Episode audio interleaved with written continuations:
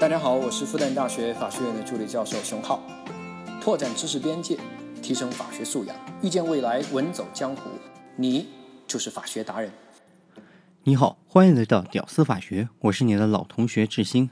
那最近呢，有个闹得挺大的新闻哈，前段时间扬州市法院发布了一些典型的案例，其中就有我们今天要说的这一件。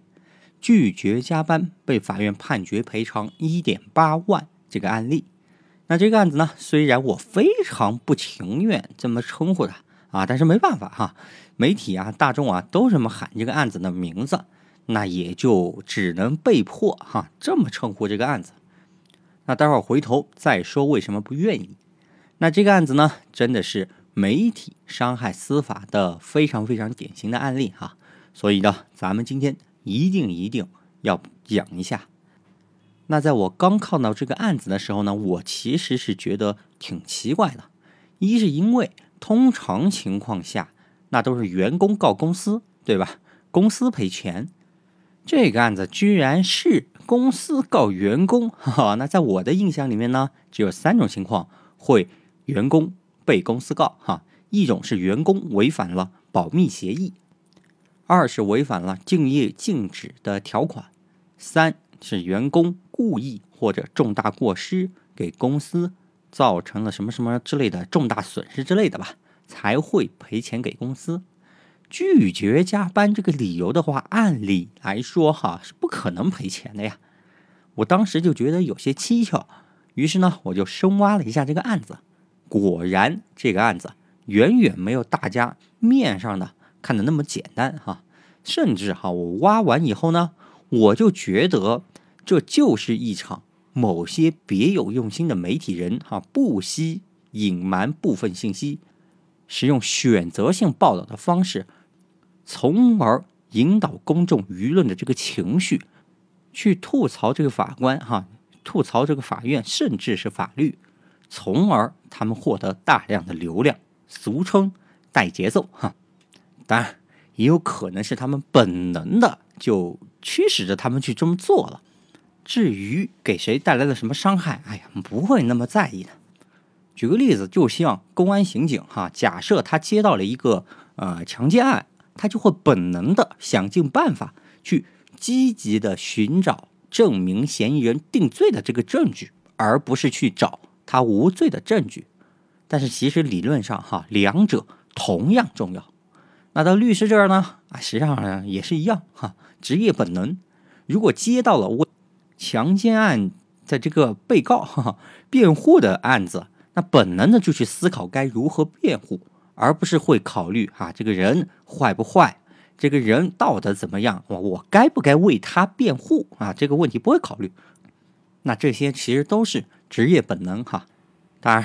只有律师会造成在公众印象里面道德水平不高，哈哈，这种刻板的印象，这也是律师职业形象不太好的这个因素之一哈。那其他职业不太会，甚至像警察那样，他们保持职业本能啊，那就是好形象，对吧？好，说回来哈，那咱们今天要说的这个案子哈，拒绝加班赔一点八万，其实非常非常的标题党哈。我只能无奈跟着大家这么说，因为主基调已经被这些最先报道的媒体给定掉了。这个标题哈，那简直不是一般的误导。这个标题给人的感觉，那就是资本家欺压劳动者，然后法院居然还枉法裁判，助纣为虐的那种感觉哈。这个标题想给民众传递的信息，你看看那些评论哈，你就知道了。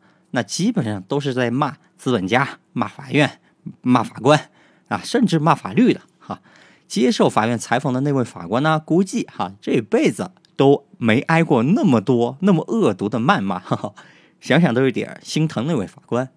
当然，比起这位法官哈，受到伤害更深的其实是这样的报道，降低了百姓对司法的信赖度，司法权威受到了反复的质疑哈，甚至是挑战。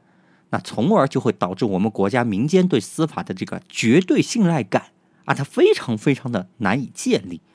这里我给你一说，举个例子，你就明白了。极高的信赖度啊，它有什么好处？信赖度低，它的坏处在哪儿了？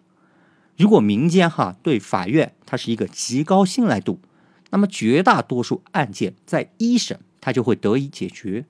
一审判决输了的那一方，通常他就会默认啊，那可能真的是自己有问题哈。一审法院都这么判了，信赖度高嘛，法院的对吧？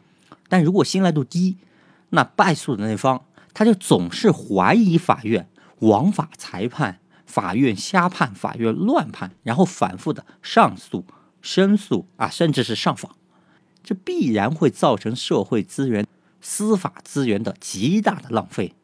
那这些就是媒体给司法带来的伤害。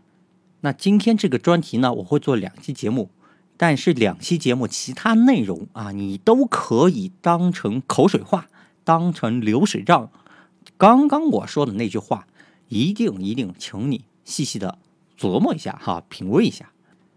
当然啊，你可能会说，那如果媒体都不报道司法的案子了，那是不是就没人监督法院了呀？这岂不是更不可怕，对吧？啊，这个你放心哈，我吐槽媒体伤害司法，并不是反对媒体监督司法啊，这是两码事儿哈。我提倡的是媒体经过专业确认以后，如实报道相关案件。你不要断章取义哈，选择性报道，因为毕竟哈，这个媒体人他是非专业人士，你给法院这些专业人士挑刺的时候哈，你很容易就出现理解的偏差。今天要说的这个案子，那就是这个样子哈，但媒体可不管这个啊，好不容易我才逮到一个这么有噱头的新闻啊，那肯定要大肆报道一番，对吧？而且你要知道哈，负面信息的传播效率可是正面信息的好几倍呀，这几乎是要写进新闻传播类专业的教科书上的定律。哈哈哈。所以呢，媒体那天然的做法就是先找到最有利于传播的观点，哎，先把观点给定了，然后再根据案件的情况拼凑出符合该传播观点的事实。啊，这句话你也细品一下，哈哈哈。其实吧，这个从某个维度上讲啊，那能这么做的媒体人，也算是某个维度上的优秀素质吧。好，说这个案子哈，如果我们稍微的看看内容，你就觉得其实情况好像不是标题给人的那种印象哈，更不要说深挖了。稍微往下看哈，你马上就会看到，这个案例可不是新闻媒体自己挖出来的。居然是法院自己开新闻发布会自己发布的，而且还是作为典型案例主动向社会公布的。哎，那些说法院收了钱枉法裁判的啊，那真的是张嘴就来呀！你就用脚想嘛，一个法院一个法官收了钱枉法裁判，判的明显有错误的话，明显不符合法律的话，那他还会把这个案子拿出来显摆吗？法院肯定是只会把至少是他觉得判的非常正确，甚至是判的有水平的案子拿出来宣传嘛。是否判的优秀，这个都不说了，但绝对不会把错误判决或者结果哈还在有争议的那种案子拿出来作为典型案例来公布，而且他还是经过两审法院哦。那你看这个新闻哈，法官虽然在接受新闻媒体采访的时候呢。啊，隐约还看到一丝羞涩，哈哈哈。但是对于判决结果，他还是很有自信的。这就跟老百姓哈一边倒的吐槽这个法官，形成了鲜明的对比。好，那么现在问题来了，一边是法院觉得自己判的没毛病，甚至是判的有水平，而另外一边呢，老百姓觉得法院乱判、胡判，帮助资本家欺负劳动者。那么现在问题出在了哪儿呢？无非情况哈，就是三种。第一种呢，啊，法院判的是真有问题，只是他们自以为是哈，自己觉得没问题而已啊，真有问题哈。第二种，法律规定的有问题，法院只是按照法律法规来进行判决而已。也就是说，法律这么规定的，你换哪家法院来判啊，都差不多。好，第三种，法院法律法规都没有问题。是大众被误导后误解了法院。哎，如果你还是一个理性的中立者，你觉得这三种情况哪种的可能性最大？当然，现在的主流舆论导向哈是第一种，哈 哈法院啊就是判的有问题，他们自以为没有问题是吧？法官那就傻叉，就是在欺负劳动者。当然，你要是直接对号入座，哈哈，站到劳动者一方，然后觉得凡是对劳动者不利的东西就是无耻不道德的，凡是替资本家哪怕说一句好话的啊，那就是敌人啊。如果你是这种态度，那请你关闭这个音频哈，这天没法聊。当然，既然舆论都是觉得法律有问题，那行，我们作为一名专业的评估方，就像同行评议一样，就来看一看。这个法院判的到底有没有问题？好，这个问题我们下期继续。能听到最后的都是真爱。我是志新，我们下期再会。It's hard to hear you through the awkward silence, cause it doesn't happen often. Guess you're busy every day. I woke up feeling sick about the way we've been for days. I guess things change. I guess we've changed.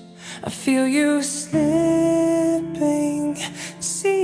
drifting. You are slipping.